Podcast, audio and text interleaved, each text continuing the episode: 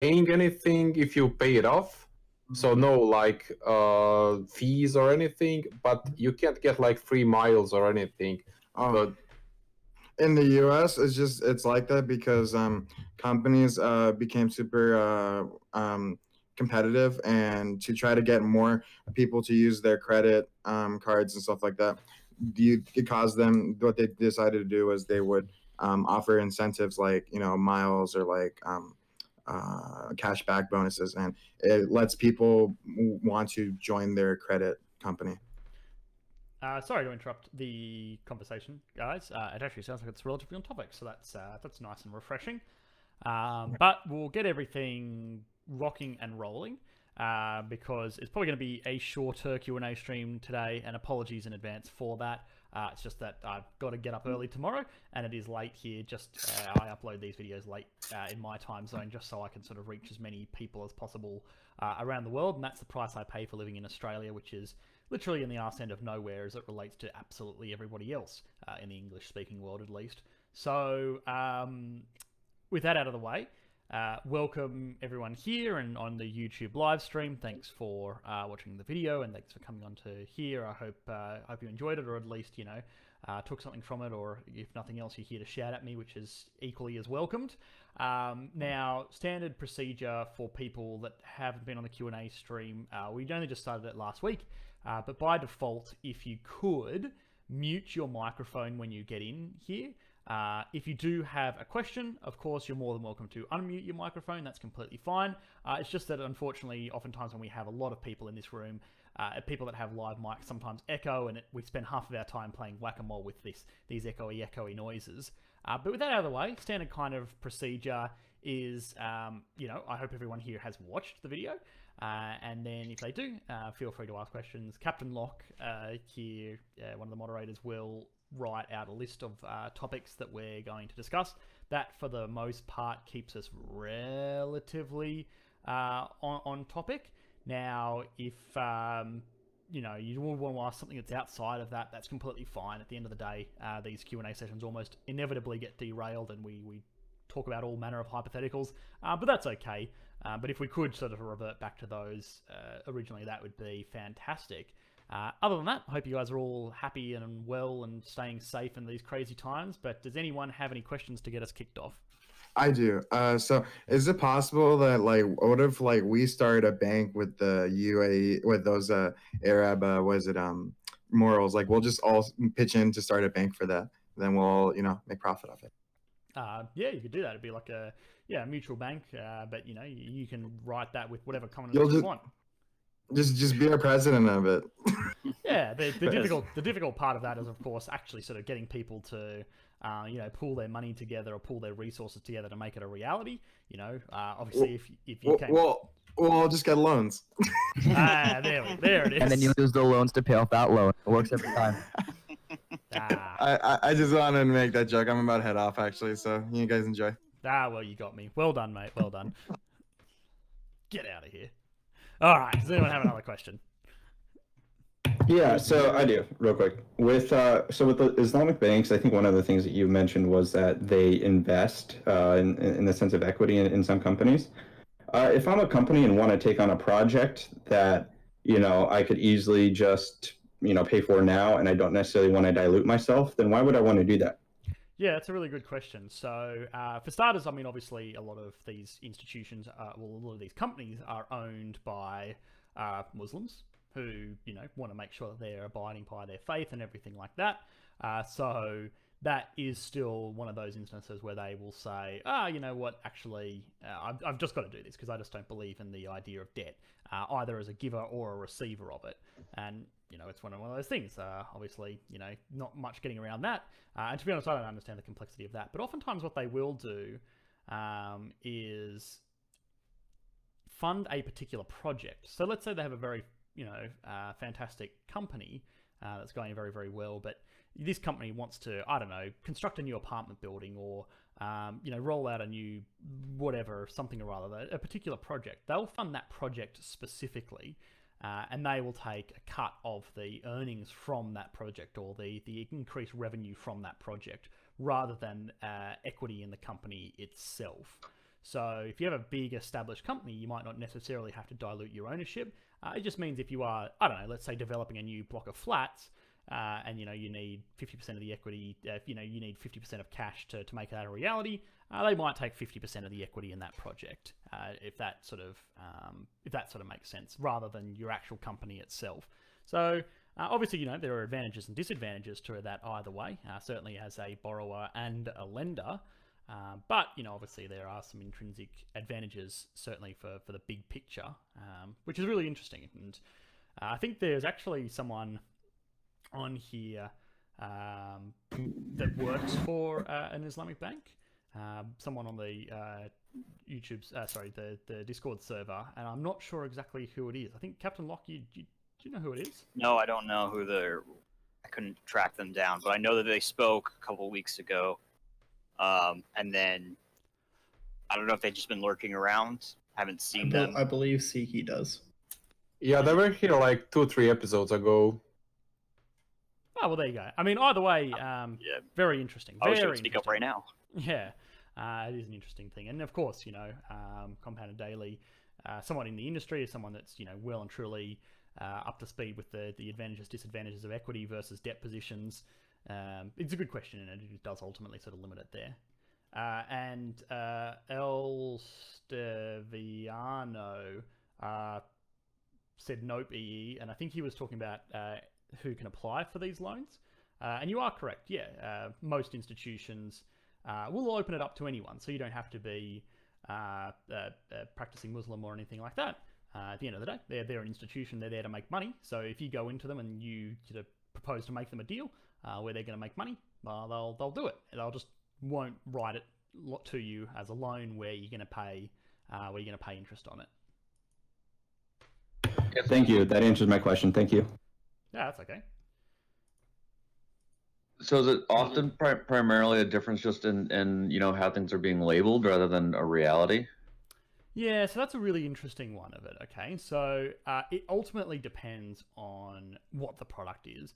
Now, a lot of the products that you actually see from these banks um, are, you know, a lot of people just sort of say, ah, look, you know, they're basically doing absolutely everything the same as a regular bank. They're just finding some sneaky way to rebrand what interest is. So, look, instead of calling it a home loan, we'll call it you rent this property for 30 years and then we'll give it to you at the end of it.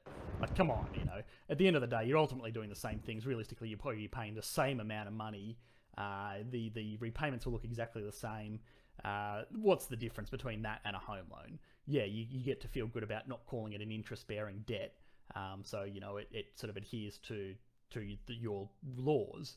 Uh, and the same's true with things like savings accounts. Yeah, okay, we can't give you interest, but what we will do is profit share. I mean, effectively, that's the same thing that a bank does. You know, effectively, their interest payments to, to people that have savings accounts are, you know, a way of them sharing the profits that the bank makes with the people that make that possible. Um, so there is an argument to be made that, look, they're really just emulating a normal Western financial institution uh, and just rebranding it in such a way that they kind of, you know, find some loopholes to accommodate it in, in uh, like, you know, Sharia law. Um, and, you know, there's, there's a few sort of nuances there, like the fact that they do have to take equity ownership of, you know, homes or businesses and stuff that they invest in, uh, which in a sense, you know, kind of has some, some intrinsic advantages. Uh, where exactly they draw the line, look, it's one of those things that's really quite hard to say. Um, but, you know, there are sort of a lot of good things to be said, at least about the theory, I suppose. I would also add that, um, yeah, they it, well, if it, what's the saying? If it uh, walks like a duck and it quacks like a duck, it's probably a duck, right? Uh, but there is, you know, there is a possibility of contractual differences uh, between the uh, debt versus um, these Islamic finance equity stakes, because ultimately, at the end of the day, it comes down to what's in the fine print, what's the contract itself, uh, and anybody in the industry, you know, knows that it's it's not clear cut all the time. If it's not standardized, then uh, it's you can't really predict it ahead of time. Uh, uh, Um, uh, can I ask something? Yeah, go ahead. Uh, what's top a person that gets the loan from paying just the interest of the loan, not uh, the principal itself? Like an, an interest only loan. Yeah. What was the question about interest only loans? Uh, like for example, I'm um uh, for the United States, they're uh, getting the loans like this something trillions, but what I see is that the interest is only getting paid, not the principal itself. Uh, is this for things like like home loans and, and what, what particular type of loans? No, in general, just uh, uh, what's stopping the person from getting a loan? Just paying the principal, uh, the the interest itself, not the principal. Oh, mean- okay. Yeah, normally normally that's dictated in the contract. Um, so you know, if you ed- enter into a loan agreement, normally you'll have a repayment term. Uh, now, as you've correctly pointed out, there are uh, contracts. Uh, it- it's common for things like um, home loans, or, or sometimes they'll call them home equity lines of credit or HELOC loans, where effectively you have a limit and you can, if you want to, just pay the interest on that. Um, there's no sort of set repayment schedule. Normally, when you get like a home loan, for example, it's you know you pay this off over well, what is it normally 30 years, right? Um, but there are cases where it's like, no, look, you're gonna take out a hundred thousand dollar loan. Uh, let's say it's five percent interest. So long as you pay us five thousand dollars every year, you don't have to touch the balance. You can keep on doing that. Um, and of course, there are some advantages for things like that. Uh, gives people access to a, a pool of credit that they can draw on at any time. Um, but that's sort of more finance and uh, you know, it can cause issues, of course, and it, it very easily lets people over leverage themselves. But uh, yeah, look, uh, I, I don't. Um, beyond that, I mean, was there any particular credit around those? Uh, sorry, any particular questions about those types of loans? No, I think you just answered it. Okay, cool. Yeah, yeah. But that's what stops regular people taking out it and, and never and just paying the interest uh, that you, you have to pay it off over the prescribed period. So that's that is a good question. Um, I was wondering, does the Islamic style of banking give any extra protections against um, incidents and like the 2008 mortgage um, crisis? Yeah, well, it would in a sense that um, you know you can't really securitize these types of. Uh, well, I suppose they're effectively liabilities, uh, and at the end of the day, it also sort of yeah, well, yeah, yeah, true, probably. Yeah, Uh, I'm working on it. Yeah, jeez. Ah, man, if it's if it's a financial something or other, uh, you better believe that they're going to make some kind of derivative for it. But uh, yeah, look, I mean, the big thing is that they actually sort of directly take uh, an equity position in what they're investing in. So it's something where it's like, yep, okay, so let's say uh, the Bank of Dubai, um, you know, wants to write a mortgage. Well, they can't write a mortgage, so they'll go and buy a house. They own that house. So they want to make sure um, that that house does not go down in value because that's their asset. That's there on their books. It's not a home loan contract because that's not what's normally on a, a bank's books. It's an actual house that's on the bank's books. Um, so yeah, if anything, it, it encourages uh, an extra degree of, of cautiousness, I suppose. Um, whether that actually works in reality, who's to say? Um, but in principle, at least, uh, it would obviously incentivize the banks to be just that little bit more cautious because it's it's their assets that they're ultimately investing in. Uh, but yeah, it's a it's a good question, and you know, to date, uh, there haven't been any major issues with these institutions. Uh, that being said, though, they are a, still a relatively modest portion of the, the, the global financial market. And could you run one of these sort of institutions um, in a society where uh, normal debt-based banks are prevalent? Yes, you can. Yep. There are a number of uh, financial institutions in London that currently specialize in providing these types of uh, products, both to uh, you know as traditional Islamic customers, as well as anyone who just is interested in, in that type of product. Um, and they adhere to uh, you know the Islamic law. Um, but they're run by people who you know you wouldn't traditionally associate as being know Islamic. Um, you have people who work who are Islamic who work in this, but you know for the most part, this is just your run of the mill kind of generic uh, you know, uh, financial institution. Yeah. yeah, and, and the when other, you and- and- yeah, when it was first described, I was thinking that they sounded a lot like large hedge hedge funds just investing into different um, things and then getting profits out of it. It, oh, Yeah, in, in- in many senses, like I mean, in the fact that they're putting their own capital to work, uh, I guess yeah, so like they're well, not really. I mean, hedge funds are kind of a weird beast all of their own, but um, but yeah, maybe like a like an asset management company or something along those lines. It's an interesting uh, it's an interesting idea. Um, and the other thing I did want to make sure that people understand as well is that even in countries like, uh, let's say, the United Arab, United Arab Emirates, uh, where of course you know these a lot of these big businesses are centralized, or Saudi Arabia, or wherever it may be, um, there is still regular banks that operate in the area. You know, international banks like like Owen pointed out, HSBC. Um, you know, a lot of the, the big sort of uh, international players still operate in these markets. Uh, it's just that they have this as an alternative for the, you know, obviously significant population of Muslims that that wouldn't be serviced yeah. by a regular financial institution. Um, so that's a big distinction to make as well. Uh, someone else had a you quick question. to follow the Islamic uh, Islamic rules in the bank. Uh, you can do it. It's like international markets there, but there's this unique rules there. But I really don't know which is one exactly. But there's some unique rules about the the Islamic ways there. But uh, yeah. Hmm. So, the other thing is they won't they uh, won't invest into something that uh, does not appear to forbidden yeah forbidden in islam yeah yeah so they won't if you want to if you go to them and say hey do you mind going uh, do you mind putting some equity into my new casino and prostitution ring uh, they're going to be like yeah you know thanks but no thanks no yeah we're going to give that a hard pass you don't uh, like blackjacks and hookers yeah so, I, no, um, so, so no blackjack and hookers uh, I'm going to answer. Uh, keep your question. I'm going to answer Beatrice Bernardo's question quickly. Just oh, I am Beatrice. Oh, oh, oh, sorry, sorry. Yep, yep. Go ahead then. That's fine. Yeah. Uh, go ahead. You can read it. Oh God, you're gonna make me read it. Fine. All right. Uh, yes. so, uh, features. Generally speaking, wealth uh, is made with voluntary trade. However, in a no-debt economy, there are many loans that could have happened but didn't happen. E.g., I want to buy a new gaming PC on my credit card. Doesn't mean that this is going to reduce total wealth. Is it a preventative to voluntary trade? Uh, or was that trade actually a waste, not creating wealth, so uh, it shouldn't happen in the first place anyway? Yeah, really good question, so a lot to unpack with that. Um, the first thing is if you get a new gaming PC, uh, that has increased your wealth. Uh, you know, some people might not like it, but uh, but you know, realistically, that's going to bring you a lot of joy. That's going to bring you uh, a lot of utility. You might even be able to do some work on it and stuff like that. But at the end of the day, it's probably going to give you a lot of entertainment, and that's actually increasing your material quality of life. So uh, to answer that question, yes, you know, getting a gaming PC uh, will increase your, you know, uh, material material wealth. Now, don't uh, tempt me. Yeah, well, hey, you know, we're, we're all locked inside. I'm, I'm actually sort of speculating you. There are a lot of sales right now.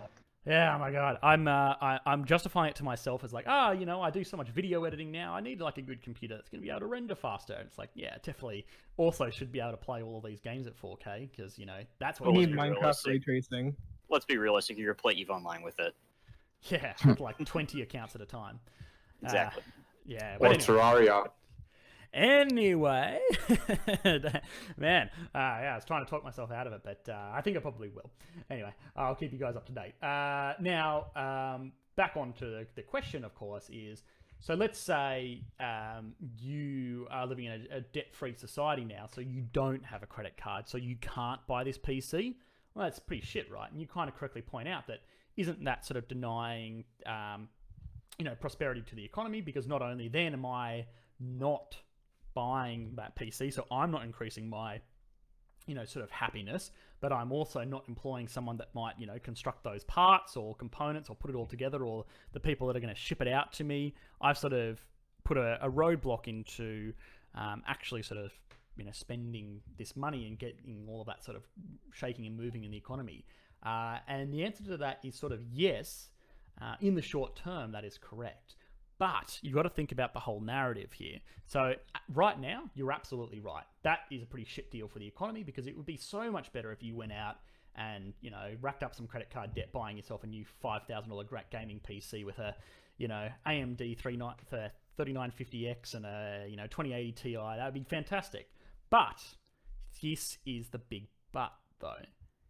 You would then have a big credit card debt. So let's say you spend $5,000 uh, on your credit card to, to buy your new gaming PC. Well, suddenly you are going to need to do two things. You're going to need to pay 20% interest on that. So congratulations. Even if you don't spend a cent more on that credit card, that's $1,000 a year that you're going to be paying uh, just in interest to, to that credit card. And what that means is that you suddenly next year, um, you know, are, are limited by thousand dollars. You can spend thousand dollars less in a society, which means short term, sure, you've got that big five thousand dollar bump, um, but for every year until you've paid that credit card off, uh, you're going to be constrained with how much you can spend because you know you've got to actually sort of put a little bit of your money towards paying off your credit card, which means that you know the price for that uh, that PC, you know, sure it was five thousand dollars up front, but with interest, by the time you've actually sort of paid it off, might be fifteen, twenty thousand dollars. With credit card debt, it can easily go that way, uh, and what that means is that in that time it's taken you to pay off that debt, you've denied society $20,000 worth of spending, or actually, rather, you've denied society $15,000 worth of spending, the difference between it that you paid out in interest, which means short term, yes, debt spending is fantastic. It's like a big shot of adrenaline or steroids for our economy. Uh, but long term, there's a very, very strong argument to be made for the fact that if everyone just sort of saved and bought what they saved for, uh, we would be a lot more consistent uh, and a lot better off long term. Um, now, it's hard to sort of say what the correct argument is there. Uh, it's basically sort of this is one of those things that you know different schools of economic thought disagree on.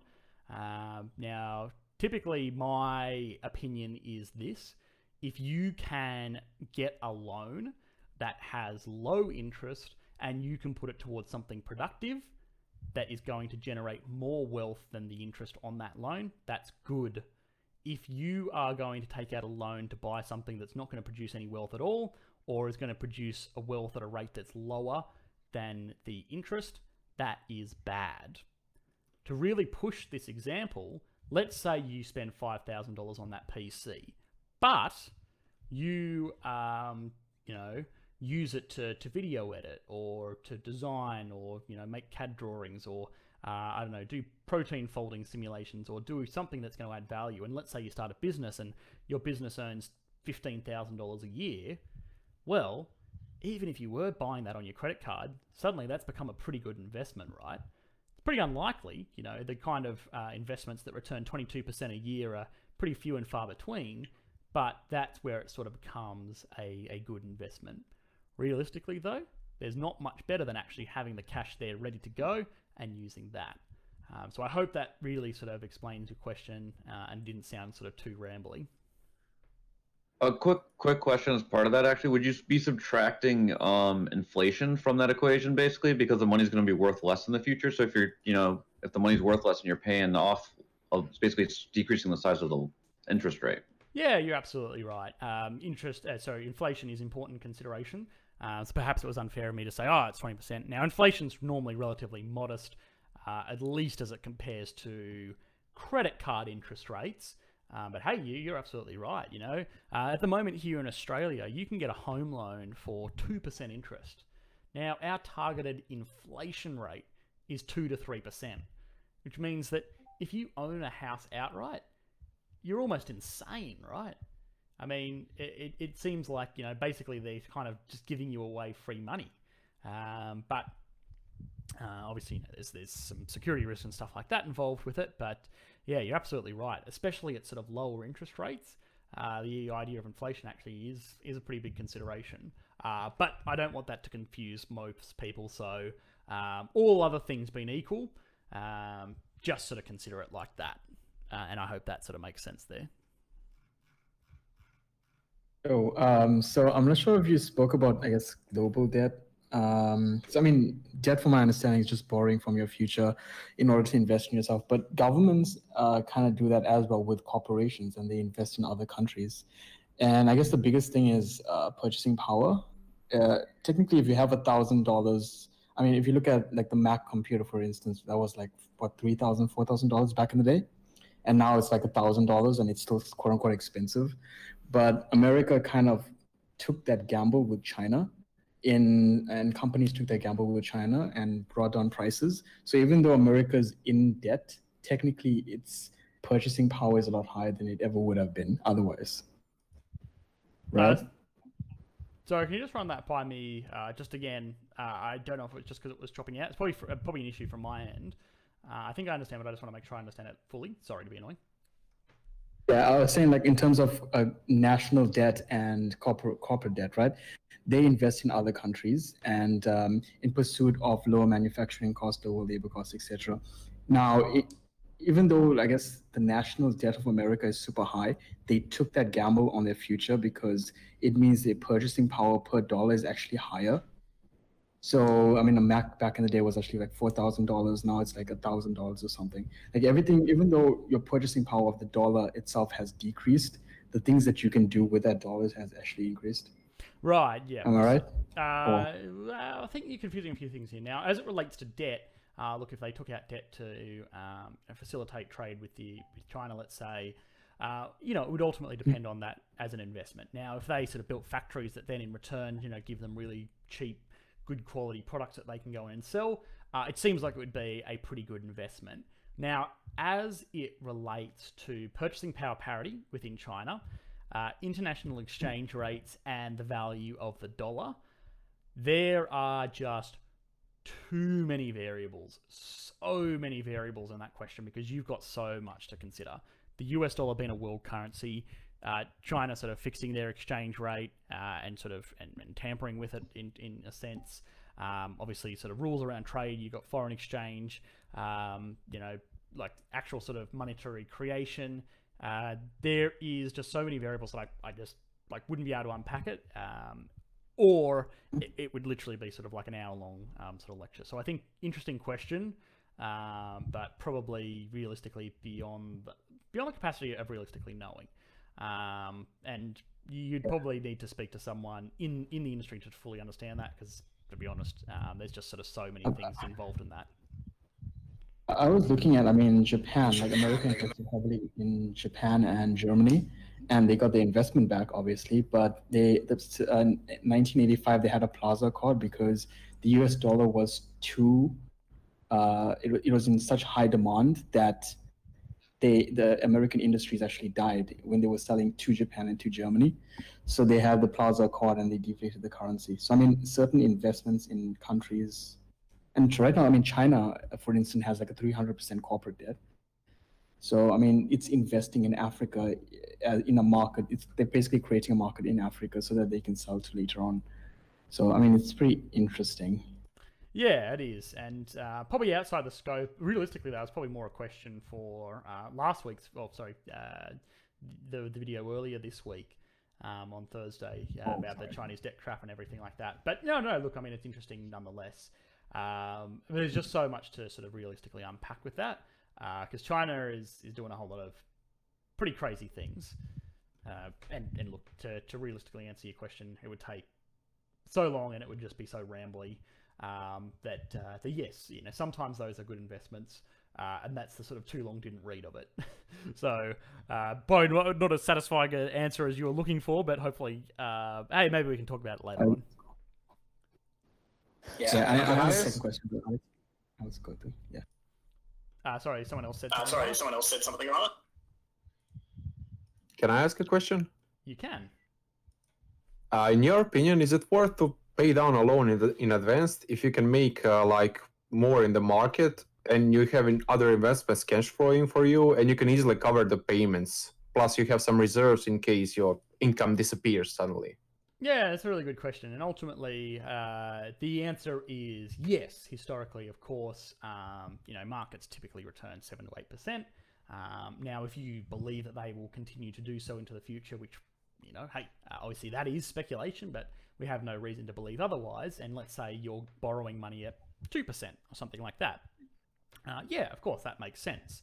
Uh, but it, it ultimately, you know, it's a trade off of um, there is something nice about not having any debt uh, over your head. You know, some people like the idea of, hey, you know, I'm completely debt free. I don't have to worry about anything. Uh, isn't that sort of, it, it feels good, right? Um, and, you know, there are some people that's like, okay, yep, but I just want to make the most amount of money that I possibly can. Uh, you know, for example, there are people that, let's say, own their home outright and say, hey, look, the market's dipping. Maybe I'll just go and get a new home loan again, get all of that cash and throw it into the stock market. Now, realistically, that seems like a logical decision. You know, uh, if you can go out and get a home loan, as I said, that's you know two percent interest per year, uh, I can chuck it into the stock market, and over time, it's probably going to you know pay back eight percent per year. Ah, that basically seems like free money, right? And it seems logical. To be honest, I would do something like that, but I'm sort of a more risk-taking individual. There are some people that would say that and be like, "That is the most batshit insane idea that I've ever heard." Um, so it's ultimately, you know, human emotions versus logic. Um, but uh, yeah, I mean, you, the answer to your question is yes. Uh, it is a sensible decision. Just one of those things. As long as you understand the risks, and also, you know, this isn't financial advice. Please don't sue me. I was gonna say it's the logical thing to do. Isn't Um, it so- all cool. about how Uh, much yep. risk you're willing to take? If you take no risk and buy the thing outright, there's no risk for you. If you take on, uh, out a loan and your uh, income uh, becomes less and, and you can't pay the loan back, well, you took the risk and now you have to pay more. Yeah, and I Uh, think yeah, well, the question the question was pretty much if I can cover it with my passive income, that's very unlikely to ever disappear. Then does it kind of make sense? Well, I mean, the uh, the places where it could disappear at times like now, right? You know, there are a lot of companies that are saying we're not paying out dividends, things of that nature. Um, and that would be, hey, potentially it's a year where you don't have any income. So you have two options. Either you default on your loan, which is obviously not a great option, or you actually sell some of those shares. Let's say you invested into shares, but if you're forced to sell shares at a time like this, well, that's at the bottom of the market. That's a really, really bad outcome for you because you would have, you know, bought high and sold low, which is, of course, the opposite of what you're wanting to do. Uh, so I think if you're doing sort of risky strategies like this, always make sure you do it with a good fat security fund. Um, you know, normally sort of six months worth of expenses if everything goes to shit and you don't earn a dollar. Uh, something that you can survive for at least six months. That's normally what I recommend, and it things it tends to be the advice of most sort of financial uh, financial gurus out there on the internet or financial planners, things of that nature. Uh, and you know that gives you a lot of safety as well, so you can sort of go out and do these kind of crazier things like you know releasing equity in your home to to buy up shares at you know the bottom of the market, all that kind of fun stuff. Um, but make sure you do it safely. Make sure you do it with a, a six month uh, a six month emergency fund, and whatever you do, for the love of God, please don't look at Wall Street bets.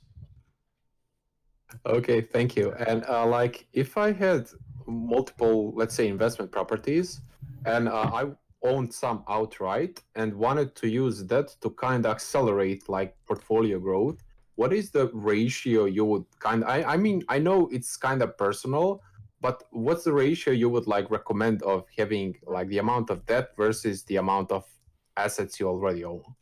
Uh, well, I mean, it ultimately depends. You know, people that are just sort of starting out, um, you know, a lot of people, especially with investment properties. like, if I had multiple, let's say, investment properties. Oh, I gotta mute someone. and, uh, Captain I Lock. owned some outright and wanted to use that to kind of accelerate portfolio.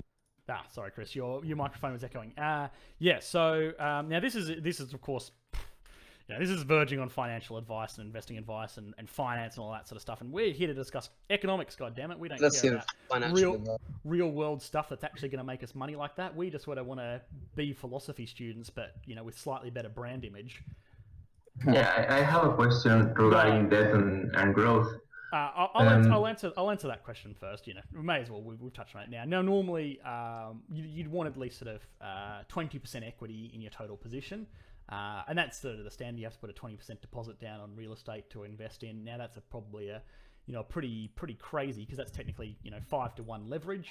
Uh, but anything below that, oh look, you know, ultimately sort of cater it to your risk tolerance.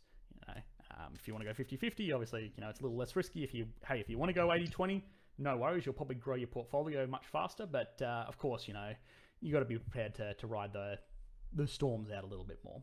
Uh, good question, not economics, but interesting nonetheless. Sorry, go ahead, uh, person that had a question before that. Um, yes, I wanted to ask about the link between rising debt and economic growth. Like right now, we're injecting so much money into the system through debt. No, and what do you think are the effects this will have on growth going forward, and through which channels? So um, the way I like to think of of debt is uh, as coffee, all right? And and this is like a really simple analogy that I used to use with students to uh, to get them to understand it. Now, of course, you know, look, if you've got a much more detailed understanding of the business cycle, um, you can throw my analogy away, but that's okay. Uh, now, your day to day life, you have booms and busts, right? You know, in the middle of the day, you're going to be, you know, firing on all cylinders and Uh, you know, obviously there are times when you gotta go to sleep, right? Uh, everyone sort of goes through those sort of cycles. I'm assuming everyone here sleeps. Okay. Uh, now let's say in this analogy, uh, you know, the daytime is, is the booms. You know, it's up when you're productive and everything's sort of working and you're kind of doing stuff and building stuff and achieving things. Uh, and sleep time is just when your economy needs to kind of recover. Uh, now, economic stimulus, in a sense, is sort of like your morning coffee. It can take you from those bad times and hopefully kind of get you moving again. But where it gets really, really dangerous uh, is if people overuse it, uh, of course, you know, to try and recover something Yes, where, yeah. you know, look, you know, I haven't slept for four days and I need to uh, keep this economy kind of firing along because, you know, heaven help us, there's an election year next year and I need it. Um, so, you know, let's like, you know, mainline coffee straight into my veins. Uh, that's, of course, dangerous. And that's where you sort of see things like, you know, reckless fiscal stimulus and, and monetary policy causing uh, hyperinflation and things of that nature. The ultimate goal of these, um, the ultimate goal of these policies is to sort of smooth out that business cycle. Uh, it's almost inevitable that you know in a debt-based economy like we have, uh, that there are booms and busts. You know, people borrow more. People people borrow and buy beyond their means for a few years, and then you know they spend a few years paying back that debts, and you know that's kind of a cycle that's destined to repeat itself, and and that's basically sort of what happens. You know, obviously there are things that accelerate it and things that alleviate it, um, but that's human nature. It's what happens. That's why we go into. It's why we go into a recession pretty much like clockwork every 10 to 12 years. Uh, now, governments, you know, sort of notice when the economy's slowing down and they sort of open up the taps, and hopefully that makes the recession a little less severe. Their job then is when, during the good times, is to actually sort of say, okay, you know what, we're going to tax you a little bit more, we're going to raise the interest rates so that the, the, the high isn't quite as severe. Uh, we're not sort of growing quite as, as much as we possibly could at the maximum potential. Uh, but it means that you know the next recession is not going to be quite as bad because we're not going to be over reliant on debt and spending and all that sort of stuff. Um, so it sort of controls that growth. Uh, it makes the standard deviation from a sort of a nice, comfortable upward trajectory relatively smooth, uh, which is ultimately, of course, also conducive to better, more sustainable long-term economic growth. Um, you know, just like your daily cup of coffee. So um, I hope that sort of uh, you know makes sense. And I think right now, of course, look, this is pretty bad times where we're literally an economy on life support at the moment. Um, so if there was ever a time to you know bring out the uh, 50 cc's of adrenaline, it would be right now. Uh, so I can't really sort of say that anything that they're doing right now is irresponsible. What would be irresponsible is to assume that oh look if we're not back into you know uh, you know if we're not firing on all 10 cylinders in four years from now uh, that we're going to keep on you know doing this fiscal stimulus that we're going to keep on lowering interest rates and all that sort of stuff because that'll cause bigger problems further down the road but you know look i mean that's also just my musings i suppose Wouldn't Um, you just be used to it, like the caffeine stuff? I mean, used to put stimulus into the market. Yeah, you're absolutely right. You also build immunity to it. If people are used to paying 2% for their home loans, uh, you better believe that they're going to tailor their budgets. They're going to plan their spending, their holidays, their promotions, their you know next house and car up around paying 2% uh, on their home loan. So if they suddenly have to pay 8% on their home loans, ooh, that's going to be a shock to the system, isn't it? Same way that if someone's used to having eight cups of coffee a day, eh, it's probably not very healthy, but you know, well, uh, it, it works all right for the Italians. Uh, if you suddenly cut them down to one, man, they are going to have some major withdrawals. Uh, okay, uh, Dave had a question over on the YouTube live stream. He said, "What alternative exists? Oh, what alternatives exist to debt-based economy?" Ah, if only there was some 16-minute YouTube video that nice and neatly explained uh, some alternatives that exist to that. Go watch the video, Dave. Uh, I love it when people ask questions that we've already answered. I have a question. Could you talk more about the role of inflation? Because if everybody's saving to buy uh, things they want without a debt, then while they are saving, their the value of their money depreciates. Or even when somebody has a savings account, and if the interest would be just as much as the uh, inflation, would that really be an interest, or is it just neutralizing the inflation? I mean, how what yeah. Uh, could, you're- you, could you say more about the role of inflation in this You're absolutely right. So if let's say we have two percent inflation a year, and you stick your money in a high interest savings account that's returning two percent, uh, guess what? Your money's doing absolutely jack shit. It's just sitting there. It's you know, it's not decreasing in value effectively. You know, your your pile of cash is going to be worth the same, but it's not going to be worth any more.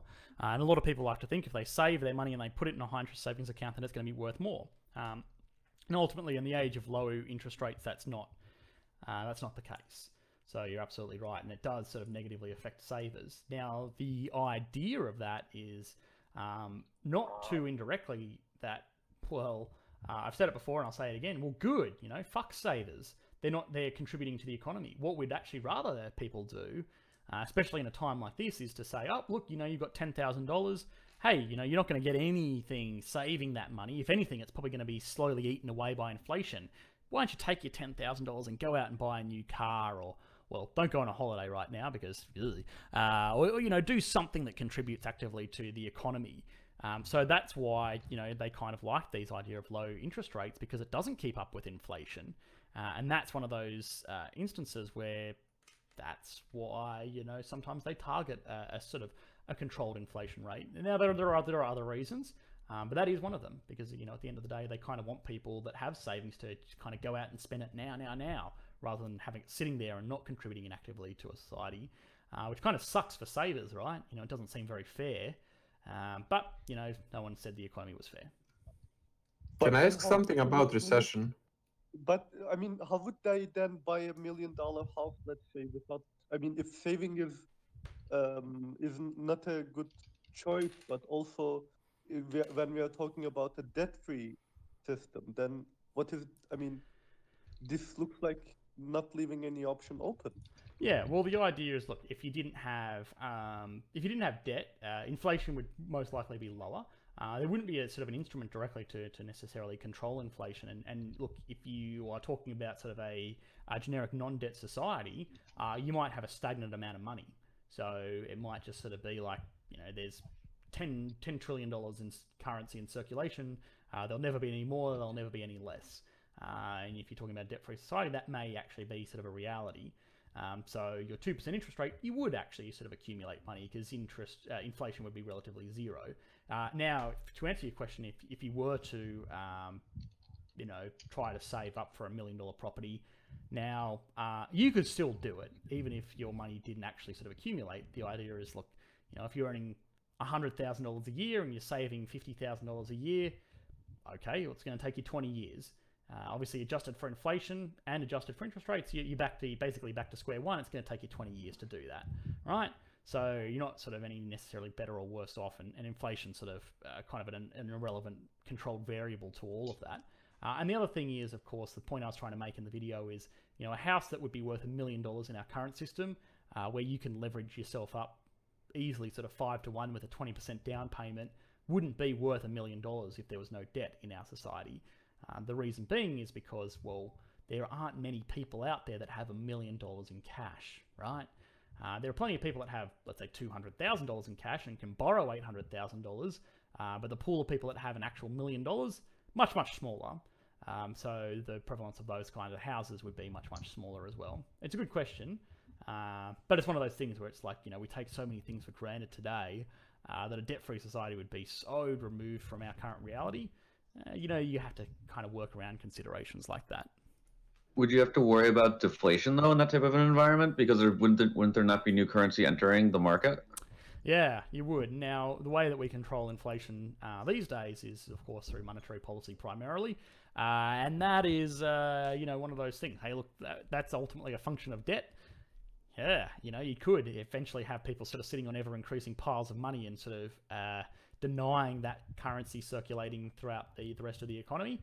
Uh, and that would be bad. That would be a negative outcome. But, uh, you know, of course, look, obviously, again, it's such a, it's such a sort of out there kind of reality um, that at that point, you know, you'd have to consider, oh, well, look, maybe we print some more money sort of year on year. Maybe we sort of increase the supply of money by 2% every year. Uh, at that point, you know, you can kind of, you're basically making up rules, so why stop there, right? Uh, can I ask something about recessions? Uh, yes. Well, you mentioned a recession is inevitable at some point, and that's a fact. Now that we know a recession is inevitable, why do they try and delay it why not like why do they lower the rates before it even happens, like US did before all of this started? And why don't they just save all the monetary policy policies for the recession itself and let it come sooner and get rid of it sooner, minus the election year reason? Yeah, good question. So uh, a big part of that is that things like monetary policy actually take time to take effect. Uh, so it's not something where if I lower interest rates today, the economy is going to get up and get going tomorrow. Sometimes, you know, monetary What policy, especially. No, no. It, to, to reach normal consumers, it'll normally take about six months. Uh, that's the Yeah, sort six to nine months is the is the running joke. Yeah, six you know, to nine months. The, like the other joke is economists don't know that we're in a recession until six months in. You know, that's the the joke because it's slow to to really assess this stuff. Um, Yeah, and, anyway. and look, realistically, even by definition, a recession is two quarters of negative growth. Uh, so by definition, you can't know that you're in a recession uh, until you are six months into it. Uh, now, of course, you can have a pretty damn good idea, but uh, you know, realistically, you can't actually know until you are at least six months into it. So, um, you know, obviously there are considerations like that, but the real answer is they kind of want to preempt it. Um, it's kind of like one of those things where you know you see sort of this problem out there in the future, you preempt it, so it kind of alleviates uh, the um, the problem. So it's like uh, I don't know, radar guided cruise control on a car, right? It sees a big fat truck that's sort of sort of slowing down up there in the distance. It's going to kind of gently lean on the brakes to make sure that it can come to a nice, you know, gradual stop rather than having to well either rear end a truck or you know sort of slam on the brakes at the very last minute. Uh, and that sort of, you know, being able to sort of effectively smooth out the economy uh, is is a really important factor. So they do spend a lot of time sort of preempting, you know, situations like this. Now, fiscal policy tends to act a lot quicker. Um, so things like chucking twelve hundred dollars to everyone out there in the economy, yeah, that has some pretty immediate sort of pow. You know, that that'll sort of get stuff done. Uh, but you know. Uh, you know, with monetary policy, they kind of got to preempt situations like this. So hopefully that answers your question. Um, I have one question. What is the difference between Yeah, uh, sorry, national- someone someone had a question beforehand, Yeah. and then I'll get to you. Uh, was that me? Uh, no, it was someone with a deep-ish voice. Was it me? Uh, man, I don't know. All right, someone, someone, someone put an X in in chat if you want to ask a question, and I'll pick out whoever puts the first X there in the VC chat. Oh, I think that was There me. You, have, right, you have to actually have a question, Meek. All right, there you go. I have a question. All right, then. So, um, may not really relate, but what are your thoughts on Keynesian economics versus supply side economics? Yeah, it's a really, really good question. Now, I had this chat uh, with someone um, a little while uh, ago. I think it was actually on the last Q and A stream. They sort of said, "Oh, look, I've heard about all of these sort of different schools of economic thought and everything like that." Uh, and I think ultimately, look, Mhm. I'm of the opinion that there's a lot to be said for all of them. Uh, at the end of the day, they wouldn't exist if they had if they held no water. If there wasn't sort of a decent argument for each of them. So that's why they do uh, exist. Now, uh, I think you know demand and supply is ultimately one of those things where people will look at it and they'll measure it from one side rather than saying that that is the function of greatest you know the- greatest economic output. I think you know when you're looking at supply side economics, um, it's particularly important uh, in situations like this. You know, at the end of the day, we are facing a situation that might actually be a, dem- sorry a supply side problem, um, where you know it's not a problem that hey people might not actually sort of want to go out and spend. It's that they literally cannot. Uh, you know, factories aren't working, businesses aren't open, there's nothing out there producing anything. So you can't alleviate those sort of situations by throwing money at people. You know, they'll, they'll definitely try, um, but Mhm. it's one of those things where you can't do it. So I think a, fa- a, a solid understanding of the arguments, the principles of both of them uh, are really, really important. Uh, and in full disclosure, look, throughout my entire university and you know educational career, um, I only sort of dealt in, in Keynesian, you know, demand side economics. So Yeah. it's one of those crazy things. A lot of universities, especially in places like Australia, don't even look at supply side economics. It's really, it is kind of a really sort of weird, um, you know, Hmm. it is a really weird phenomenon. Uh, but ultimately, you know, obviously, as you do your own research and sort of grapple with, you know, experts on, on these particular issues, uh, I think it's it's limiting to the, the point that I'm trying to make is it's limiting uh, to just assess one.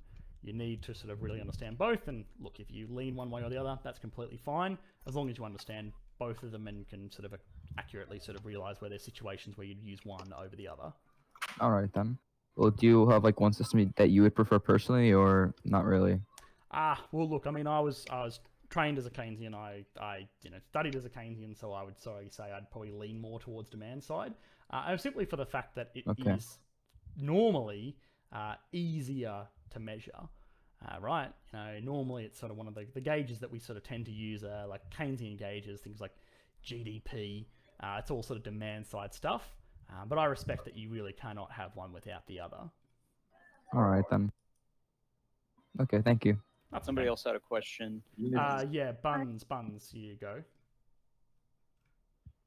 Oh, that's me. Oh, okay. Sorry, Yeah, I you forgot my are- name. Uh, he, I don't think you. I don't you think he actually had a question. Oh, you were the first X. I, I, ha- I actually I had I had a question, which Oh, is okay. um, wh- why do we, uh, in terms of like uh, I guess uh, an individual taking out debt, right? Why do we, uh, like why do banks immediately look at gross uh, gross income, right? What what because I guess a better qualifier for that would be something that an individual produces, like goods and services, the total amount of revenue that that person or individual makes rather than the profits. Wouldn't that be a, i guess a better qualifier for getting a loan Uh, for are you- instance? and, and also, I guess, are you talking about as an individual or like a business borrowing money? yeah so, so right now um can you guys hear me Yeah, yeah, I can Yeah. hear you. oh uh No, am he's i got now. audible Yeah, we can hear you.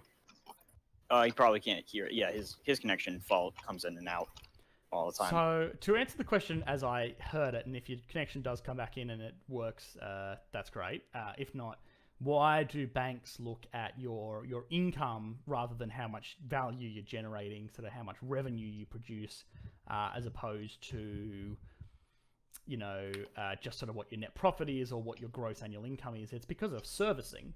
You know, if they give you a loan that's going to require that you pay $2,000 a month to repay that loan over the prescribed uh, repayment period, they want to make sure that you have the money to do that. So normally what banks will do is that they'll look at, you know, if you're a normal employee, you know, you're just working a, a nine to five job, they'll look at, let's say, okay, you earn $100,000 a year, uh, you pay $30,000 in tax, your living expenses are going to be $20,000 a year. Okay, no worries. How much loan can you afford for $50,000 a year? Yeah, that, that's five $5,000 per month. Okay, over 30 years, you can afford a uh, $750,000 home loan.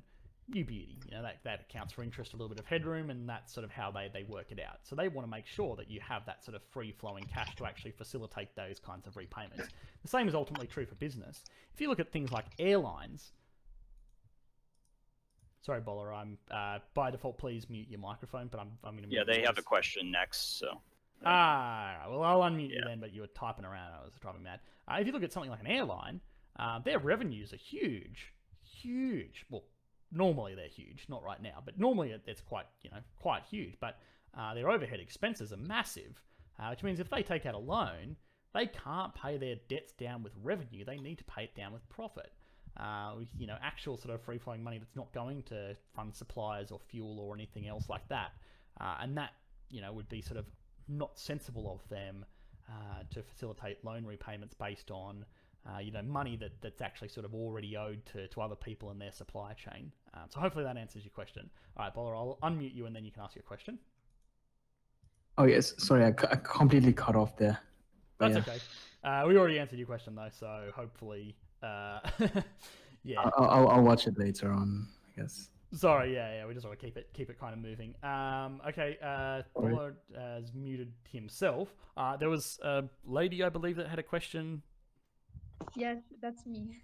Okay, yeah, go ahead. Uh, before, yeah, before I begin, I just want to say that my husband and I really enjoy watching your videos and like tuning in for these um, conversations. But yeah, so my question was with regard to a debt-free economy. I imagine that without debt and without the um, the impact that interest would have on like monetary policies, on and just in currencies, on um, on economic stimulus, uh, governments would lean more towards fiscal policies um, in order to stimulate the economy. And in that case, um, they would be putting more into like government spendings and be creating more jobs. And so, government like um, fiscal policies have a more long-term effect than monetary policies. And um, My my question is, um, have we ever seen, uh, like uh, historically, uh, not economies, but have we ever seen economies that solely rely on fiscal policy as a alternative to monetary policy? And has it been efficient? And what, how, how long, like, for how long can such a system? Yeah, so that's a really good question. And uh, ultimately, you are right. Of course, uh, if we didn't have debt, uh, the governments would lose one of the control levers that they have. Uh, but a big uh, and probably pretty important thing to note about monetary policy is that it's not necessarily the tool um, that is there to control uh, economic prosperity. It's a happy little side effect, um, but it's actually more so there to control inflation.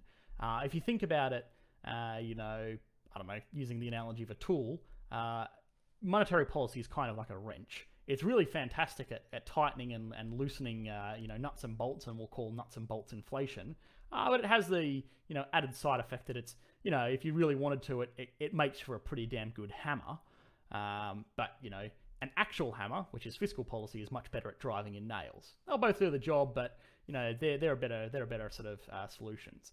Now, to answer your question, uh, yeah, of course, you know, there would be uh, sort of a more heavy emphasis on just using fiscal policy to control things like inflation and obviously uh, economic growth. And, you know, they would tax more if inflation was getting out of hand and, uh, you know, and, and spend less. And, you know, they'd have to sort of control two things at once. But uh, I have no doubt that fiscal policy would be able to do that. And, uh, you know, did societies like that exist? Yeah, of course, you know. Um, any kind of society that existed before modern banking effectively had that. Uh, now, you know, the role of modern government was uh, not as severe as it is today uh, in, in those sort of societies. But if you think of you know, places like Rome or Greece or, you know, any of the dynasties of China, um, they sort of more or less existed without modern banking as we know them today. We, we certainly didn't have uh, central banking institutions dictating monetary policy or anything like that. And, um, and you know, obviously, while they weren't as you know, uh, advanced as, as we are today with our modern societies. They were certainly efficient for the technology that they had available to them. Um, and, you know, they also, also had the ability to, to grow and develop. And, uh, you know, we accommodated, you know, a good part of the Industrial Revolution without central banking. Uh, so, yeah, I don't think that it's necessarily something. It would lose one of the, the levers of control that we have, uh, but it wouldn't necessarily crash the whole crash the whole plane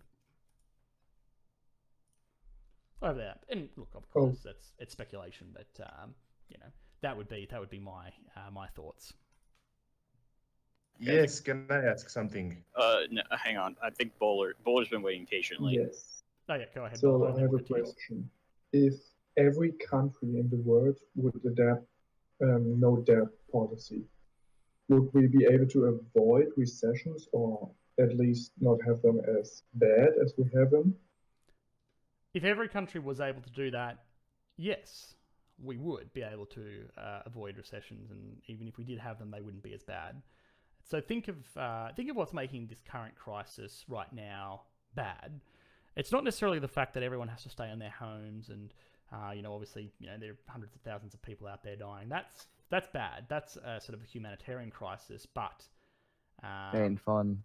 yeah, that is one of those things that's you know, it's not necessarily going to have an immediate impact on the economy. What is pla- like you know, sort of scaring a lot of economists is the fact that people can't afford to lose two or three weeks of work or lose their jobs or have to rely on welfare or anything like that because they've got debts to pay. Uh, and that is going to cause a much bigger economic crisis than the fact that, oh, you know, people have sort of skipped three or four weeks of work. Um, and that is going to be the sort of really scary part of it. Uh, the, the fact that we're so over leveraged that in situations like this, or even in situations where we sort of realize or get a little bit more unsure about ourselves, uh, yeah, you know, the whole system kind of falls apart because we sort of overinflate this whole thing with, with shit tons of debt. Now, if we didn't have debt, we wouldn't have these other issues. Uh, same is ultimately true in a much more obvious way in, let's say, 2008. If we didn't have mortgages, we couldn't have a subprime mortgage crisis, could we? Uh, you know, in 2011, obviously that was a, a speculation-fueled uh, a downturn, but a lot of that was facilitated by taking on debt to, to facilitate these sort of companies. Um, so yeah, we would alleviate uh, entirely recessions that are purely sort of debt-based recessions, like 2008, um, and we would certainly massively reduce the impacts of things like 2020, uh, because you know what, if I didn't have any debt and my landlord didn't have any debt, and you know I was sort of just cool and I got my twelve hundred dollar stimulus, I could make a I could go a pretty long time if I didn't have to pay rent or uh, pay back my credit card or pay back my home loan or something like that. I could I could sort of stiff it out and we could stay home no problem at all. Uh, and you know, obviously when we get back to work, we'd have a bit of catching up to do, but realistically, the impacts wouldn't be so bad. Um, so yes, yeah, certainly, if we were able to adopt it, um, our immediate growth would not be as sharp. So during the good times, it wouldn't be as good, but during the bad times, it would not be nearly as bad. Uh, great question. Hope that answered it. Okay, thank you. Uh, can I ask something about the market in the long term? Uh, yeah, yeah, of course. Go ahead. Uh, so Bogle, uh, well, he kind of argues that like cumulative long-term re- uh, returns earned by the businesses, so dividend yield plus the rate of earnings growth, and the returns like on the on the stock stock market are perfectly tied together. Pretty much, he argues that uh, like only about 0.1 percent is created by speculation, and everything else just like disappears in the long run. So like in short term, yeah, we can see like huge uh, discrepancies, but th- that all evens out.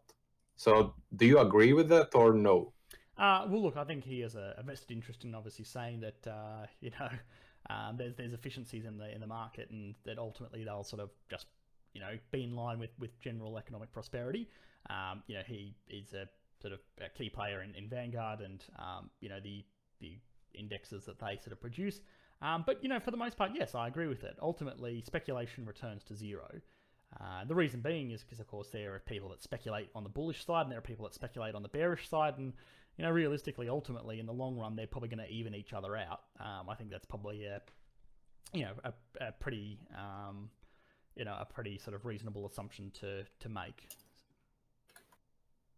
Cool, thanks. That's okay. I think Yoshi has a question. Go ahead. Am I uh, coming through? Hello. Uh, Yoshi, Hello? go ahead. Yeah. Can I Yeah, ask my question? Yep, go ahead. Okay. Uh, so I've been so I I watched the video just like probably a good 20 minutes ago, and then joined on. Um, and then I I remember uh, reading about this. I was just like looking to search it up, and um I don't remember who the economist was. It's like a well-known economist, but he basically Sowell? proposed the. Hello. Yeah, go ahead.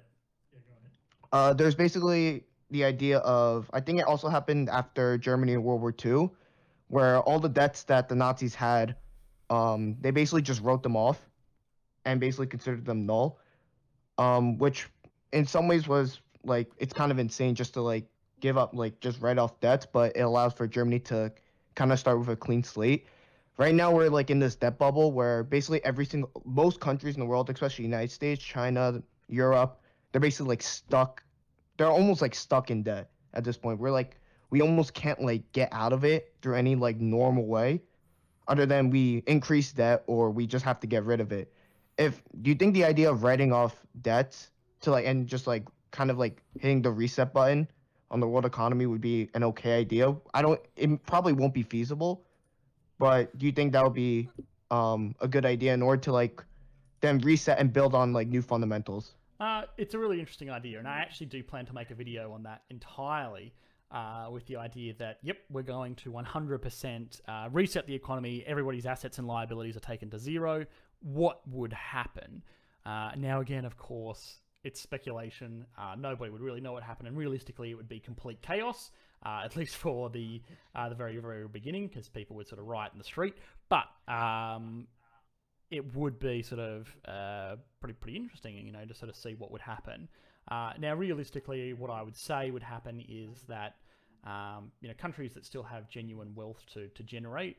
Uh, and are not relying on the fact that they have a really solid reputation or they have reserve currency and stuff like that would do really well. Uh, it may be, you know, one of the times where places like Africa uh, actually sort of pull out ahead, you know, based on their genuine merit of having a whole lot of natural resources and you know a good pool of labour. Um, but I think in the meantime, um, to really understand, uh, especially national debt, watch my video on modern monetary theory if you haven't already, or watch a lecture on modern monetary theory. Uh, you don't have to necessarily agree with the theory as to, to what it can do, um, but it's really important to understand uh, how debts at that level work and how they sort of are different from the debt that you might owe on your credit card or um, the the debt that you might own on your home loan, because there are a few sort of differentiating factors there. I found the uh, what is it? Like the modern monetary video extremely interesting, and it kind of it like it, a lot of ways makes a lot of sense, especially the theory because um of how like we how money is like used in our society, but at the same time a lot of like just general like basic economic like ideas and like things that we like rely on kind of just go out the window. Um and it probably won't ever be really feasible.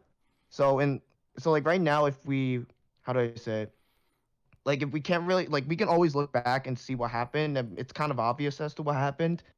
And then like the future of how how we're gonna actually solve this instead of um like just doing what we used to do like in 2008 also in 2001 where we just cut interest rates um introduced like liquidity in the form of debt uh to try to save the markets and the economy but it caused another debt bubble do you think is there any way that we can kind of get out of this? Like maybe maybe like a more reasonable solution instead of like writing off all the all the debts is in some ways trying to like renegotiate debts to lower it. Obviously that's also extremely difficult. Let's say us the us and china in their situation right now being like okay we're gonna take the one trillion um dollar debt and like re like basically renegotiate to like 500 billion or something that would be extremely difficult but do you think that would be in some ways reasonable Yeah, and I think look, doing it on a nationwide level probably pretty much impossible.